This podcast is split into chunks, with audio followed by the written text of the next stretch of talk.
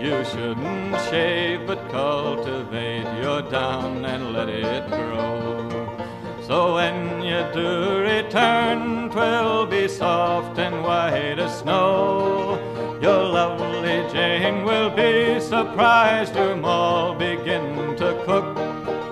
The greenhorn to his mother will say, How savage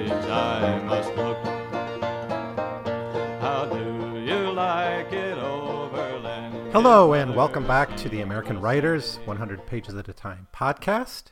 In this episode, I will be completing my brief series on Francis Parkman Jr.'s The Oregon Trail. Now, this little series, this book, um, it's not my main goal. My main goal is to get into his historical writing, but since he wrote this and since the Library of America put it in the book, I'm taking a stab at it. So, I've been talking about it for the last two episodes. It is a book that's not about the Oregon Trail. It's not a history of the Oregon Trail. It's instead a memoir of uh, Parkman's journey, which he took in his 20s, to the Great West. The plains, the Pueblo regions of Colorado, and the Rocky Mountains. So he tours actually quite a lot of ground in this in this uh, book, and he provides his record of it, his memoirs of it, and he published them in the Knickerbocker in 1847. Later published it in a in a book version in 1849. So it's his first work, his first major work, and it's like I said, not a history, but it's a memoir. But it does have so many interesting things to talk about. If anything, the book is just too rich, too detailed, and and too um, too kind of uh, episodic, I guess, to make it that easy to to talk about. In fact, what you got are like dozens and dozens of, of little short stories and little vignettes, often of interesting characters who dwell in this growing frontier. Um, so the themes I've been focusing on have been things like, of course, Indian culture and how Parkman interprets and looks at Indian cultures, and there's a lot to say about that, and something that will be continually part of his career, and it's actually something that's tainted his legacy a little bit. Is his rather, um, you know, he, he like all American, most white Americans at the time tended to see Native Americans as kind of noble savage or uh, kind of backward people. Uh, but that said, I, I, think Parkman is fairly nuanced in in looking at the differences between different groups, class distinctions, recording their politics. In, in a way, he reminds me a bit of some of the missionary accounts of of like uh, you know the French Jesuits. Something we'll we'll talk about. It's the second volume of his big epic. France and England and North America. The second volume of that is about the Jesuits in North America. Very, very fascinating story. But if you ever read the Jesuit Relations, those French Jesuit records, you notice that they're not in a position. they're not really in a position to to completely ignore the reality of Indian life and imposed on them European perceptions. And I think Parkman's in that in that group. So, um, whatever his his faults, I think in his portrayal of Indians, I think they're they're superseded by his overall attention to detail and attention to the nuances, and his just his effort, his real good faith effort to document um, the individuals and the different tribes he encounters. Uh, another theme I focused on has been environment, and again, this is something that this is a book that the environmental historian could go through, you know, page by page and talk about the changing frontier. Now, the large story here is something Parkman was aware of, but maybe not had yet fully seen, and that was capitalism and empire as it conquers the Great West. It's going to pull those areas into global capitalism and, and American capitalism. And as it does it, it's going to make it's going to transform the prairie. It's going to transform the animals into commodities. Now this is a story that is told in wonderful detail brilliantly by a 20th century historian. Actually he's still around so um, shouldn't say that but he wrote a book back in the 1980s called nature's metropolis which is a book about chicago but it just does a brilliant job of documenting you know how the northwoods of the Midwest, the plains, and the animal life of the Great West became commodities um, via Chicago. Now, this is all predating or post, this all happens after, I mean, Parkman's journey. Parkman's journey predates a lot of this, but he starts to see the change and he starts to predict the impact that the arrival of settlers, the arrival of capitalism, the arrival of empire is going to have on the diverse cultures and the diverse ecology of the region.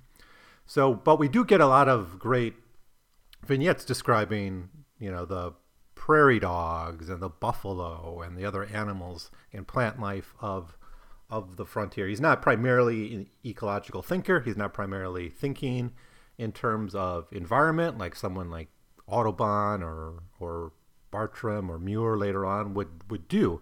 But nevertheless, he is, you know, providing a picture of the beginning of the destruction of, of nature in the Great West, which is, of course, going to be the story of the later 19th century in large part. The story of America in the later 19th century is the story of empire in the West and the assimilation of the West into the needs of, of capitalism, primarily the providing of grain, the providing of meat, wood, and, and mining materials, gold, and other metals. It's such a big part of American labor history too, whether it's the range wars of of the later 19th century, the brutal class wars fought in the mining towns, and on and on. Such a big part of the American story um, that goes so much beyond just the Wild West, and and I think Parkman, on some level, saw this coming, and I, I think that's a contribution of his of his work.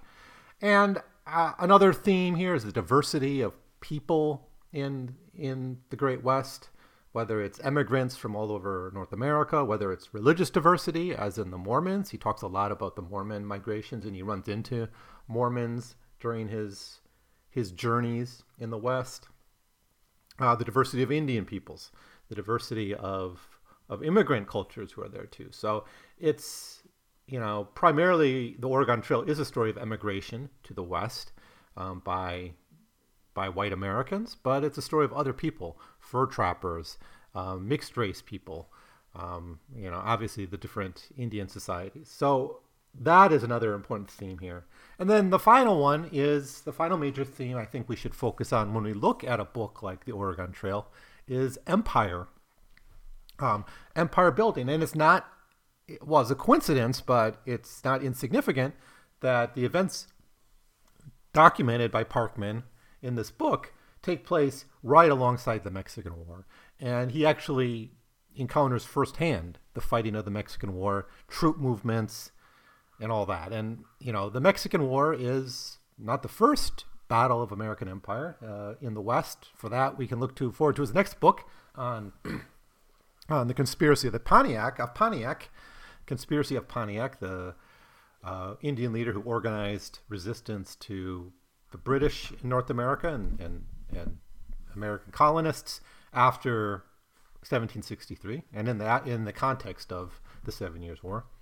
Uh, you know, you can even go back farther than that to like something like Bacon's Rebellion if you want. It's an ongoing story, but you know, certainly the Mexican War so key. The U.S. steals half of Mexico in a war of conquest, and as a result of that, it opens up California, the Southwest, the Colorado territories, the Rocky Mountains, more so than ever before, to penetration by the American military, uh, American settlers, and eventually, of course, American capitalism. So the fate of Indians would not be resolved for another 50 years after Parkman stopped writing.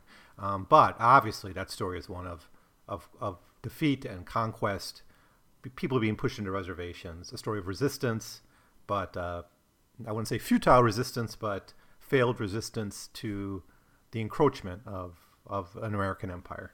So, you know, I'm a big believer that American America was an empire from the first day, from from the Treaty of Paris, if not prior to that. Um, and America never wasn't wasn't an empire, and this is something more and more historians, of course, agree with me on. Um, Uh, Gordon's book, you know, The Empire of Liberty, which I haven't read, but it seems to be getting at this this theme. And more and more historians are aware of empire, not just in the Philippines, not just in the Caribbean or Latin America, or eventually creating this global empire.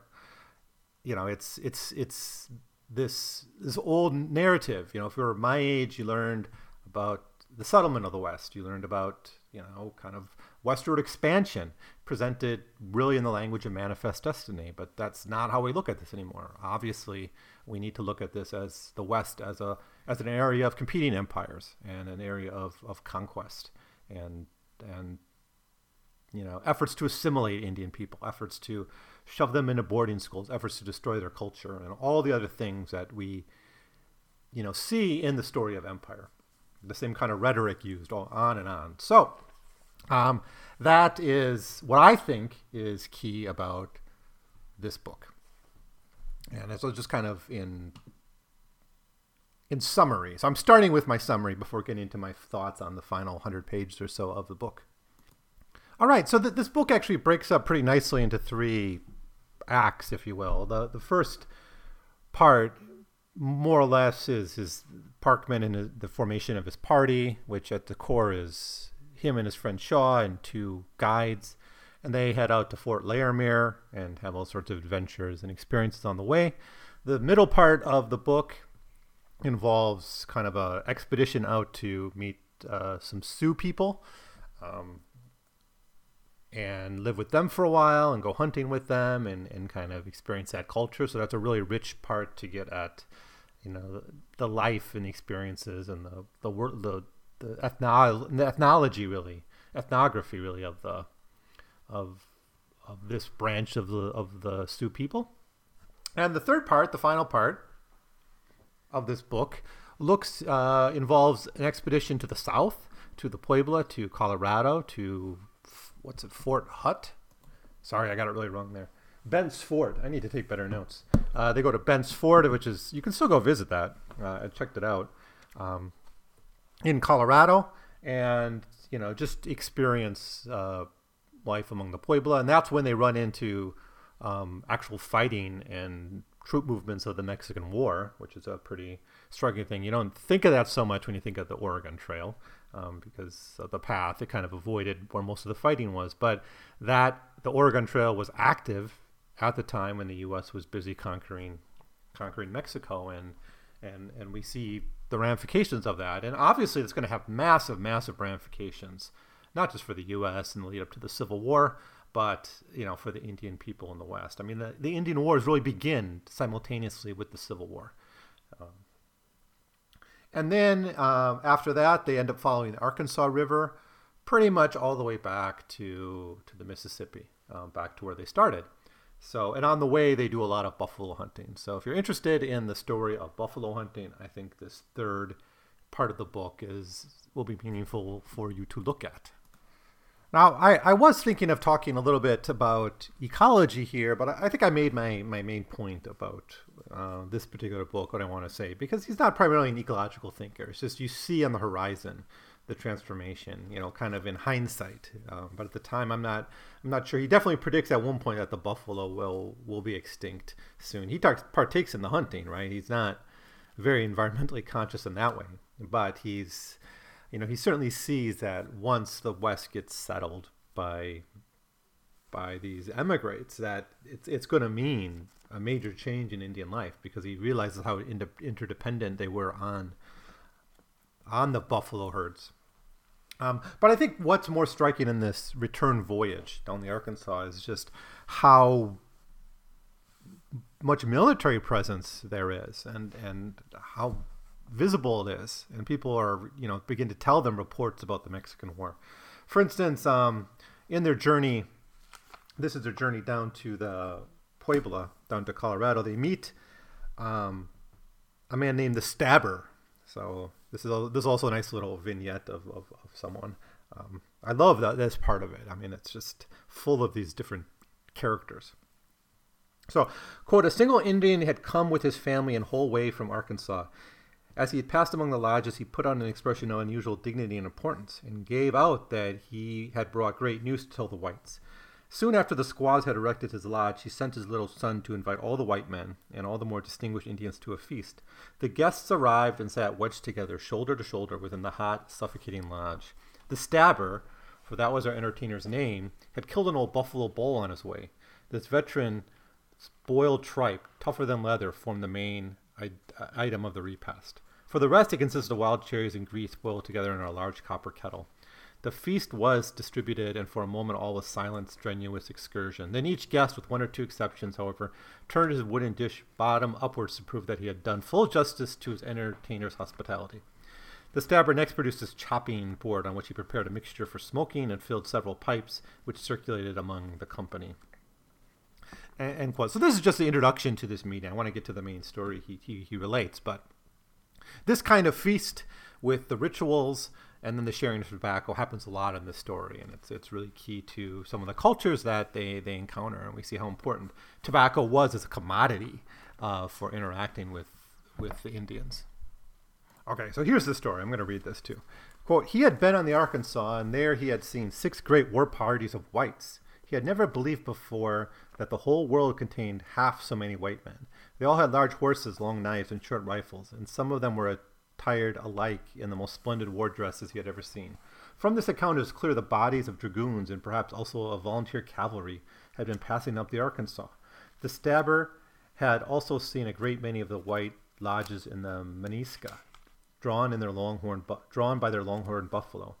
These could be nothing else than covered ox wagons, used no doubt for transporting stores for the troops. Soon after seeing this, our host had met an Indian who had lately come from the Comanches.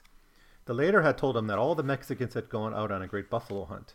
Then the Americans had hid themselves in a ravine. When the Mexicans had shot away all their arrows, the Americans had fired their guns, raised their war whoop, rushed out, and killed them all. We could only infer from this that war had been declared with Mexico, and a battle fought in which the Americans were victorious. When some weeks after we arrived at Pueblo, we heard of General Kearny's march up the Arkansas and of General Taylor's victories at Matamoras. So they're getting reports of of of the Mexican War, including this uh, the Matamoros battle. Okay, so that that's that's that story is recounted as they're journeying south to to Colorado, and of course at this time there's there's no Colorado territory or anything. It's just uh, you know, it's in Mexico. It was, you know, at the time it was it was still part of Mexico, I think. Um, so they run into Mormons, who, of course, at this time are migrating to Utah. Now, previously in the story, they they heard rumors that a group of immigrants were Mormons, but this group actually are Mormons, and we get a little bit of dialogue about their their their their flight from from the east and their migration and a little bit about their theology. And yeah, Parkman has this discourse with, with the Mormons, which is a nice little addition. There's actually quite a few mentions of LDS throughout this this this account. And it's around this time after they after they spend some time at Bent's Fort that they meet the last great companion they have on their voyage, they, their journey. They had different companions joined up at various times, like Reynal, this Indian hunter who they spend much of the, the trip with. The final one they meet is this guy, Tete Rouge. Um, really great name. So here's the description of him. Um, after completing these, we sat down under a sort of porch to smoke with some Cheyenne Indians whom we found there. In a few minutes, we saw an extraordinary little figure approach us in a military dress. He had small, round countenance, garnished around the eyes with the kind of wrinkles commonly known as crow's feet, and surmounted by an abundant crop of red curls, with a little cap resting on top of them. Altogether, he had the look of a man more conservant with mint juleps and oyster suppers than with the hardship of prairie service. He came up to us and treated that we would take him home to the settlement, saying that unless we went with them, he'd have to stay all winter at the fort. Um, the rugged Anglo Saxon of our new recruit's real name proved utterly unma- unmanageable on the lips of our French attendants and Henry Chatillon, after various abortive attempts to pronounce it. One day, coolly christened him Tete Rouge in honor of his red curls. He had at different times been a clerk of the Mississippi steamboats, an agent in the trading establishment at Nauvoo, besides filling other capacities, in all of which he had seen more of the life than was good for him. In the spring, thinking that a summer's campaign would be an agreeable recreation, had joined a company of St. Louis volunteers.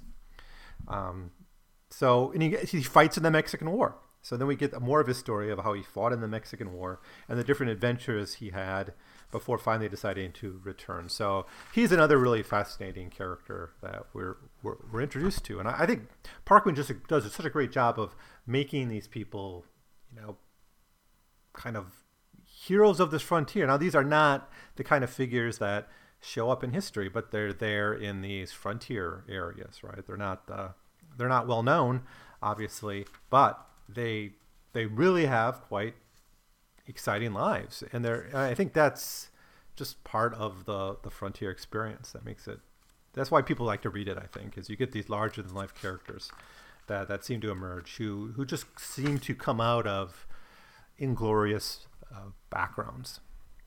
So then, uh, with their company, with Renault, with Tete Rouge, they go uh, down the Arkansas and on the way, you know, hunt hunt buffalo. And Parkman takes part in this in this buffalo camp, this hunting buffalo, and then they just sort of travel down the Arkansas. And here they run into more signs of the the, the Mexican War, uh, more stories and and more troop movements and things like that. And then uh, they travel down the, the Arkansas and then they finally get back to the settlements, which is sort of where they where they began, and then the the story ends. Um, so yeah, that's what I want to say about this book. I, I think it is worth looking at. It, it wouldn't be on the top of my list of recommendations, but if you just need something fun to read, if you're interested in the West, if if you want these stories, I think it, it's it's hard to kind of extract a single thesis from it. There's a lot of different themes that he sort of plays with, but in a not really serious way. His main goal is to entertain people by documenting the kinds of experiences he had in the in the Great West, um, up to Fort Laramie, through the Rocky Mountain, around to the Rocky Mountains, up among the Sioux, then down to Fort Bend, down the Arkansas. You know, it's it's a lot of fun. So I, I kind of recommend this book. Um, now I'm more interested in his histories and I'll probably have more to say about his histories. But uh, for now, I think that's all I'm going to say about the Oregon Trail. So uh, if you wanted more, I'm sorry. That's that's all I feel like saying about this book for now.